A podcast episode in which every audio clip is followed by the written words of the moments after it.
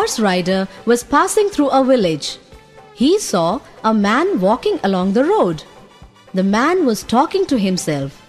998, 999, 1,000, 1,001, 1,002.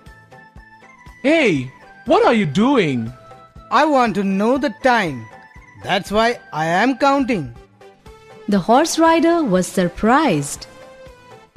Well, what is the time? As I left my house, the time was 10. I know that because the clock bell rang 10 times. Then I began to count. If the bell is still ringing, the time should now be 1015. You must be either a fool or quite mad. The horse rider went ahead. He saw 4 men lying on their backs under the thick branches of a tree. All their legs seemed to be joined together like the branches of a tree. Why are you lying there? Why aren't you working? We came here to keep out of the rain. But it's not raining now. There is no cloud in the sky. We know that. Then why don't you get up and go back to your work? We would like to, sir, but we are in trouble. We don't know which are our own legs. I think I can help you. What will you pay me? We will gladly give you 100 rupee note. Horse rider broke off a thick branch from the tree and hit all the legs. They sprang up at once. Why did you hit us? That was the only way I could help you to find your own legs. Pay me ₹100 note. Take it, sir. Thank you for helping us. What a strange people I'm meeting this morning. I wonder if all the men of this village are like these. The road to the village took the rider up a high hill. He saw an old man. He was carrying a big bag. Just as the rider came up to him, the old man took out a large round cheese from his bag and began to roll it down the hill. Why are you doing like this? No time to stop and talk to you. I have to go to the market before my cheese reaches there, where I'll sell them. You foolish man. Your cheese will not get to the market on its own. Oh, there you are wrong. I know better. Listen to this. I was taking my cheese to the market, but when I got to the top of the hill, one of them sprang out of the bag and rolled down the hill. Oh, I said, so you want to go to the market on your own? You may do so, and all your friends can go with you. But I have no time to talk to you.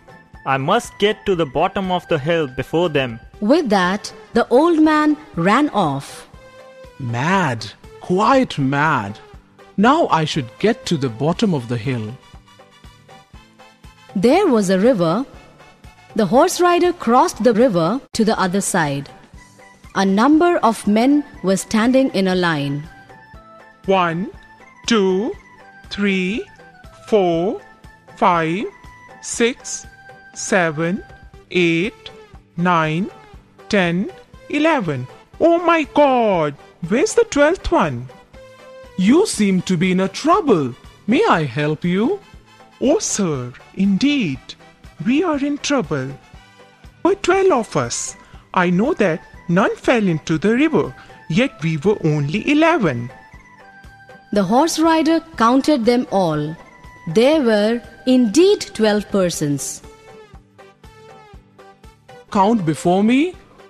1, 2, 3, 4, 5, 6, 7, 8, 9, 10 and 11. Now I understood where is the problem. You all now get in a line and let each man count himself. 1, 2, 3, 4, 5, 6, 7, 8, 9, 10, 11, 12. Hooray! None of us is lost. Thank you, sir, for your help. The horse rider got onto his horse again and rode out as fast as he could. It was really a village of fools. I will never come to this side again. Otherwise, I too shall become mad. प्यास का मारा पानी पीने बारहा से I'm a little teapot, short and stout. This is my handle, this is my spout. When the हमने है एक गिल्ला पाला, हमने है एक गिल्ला पाला.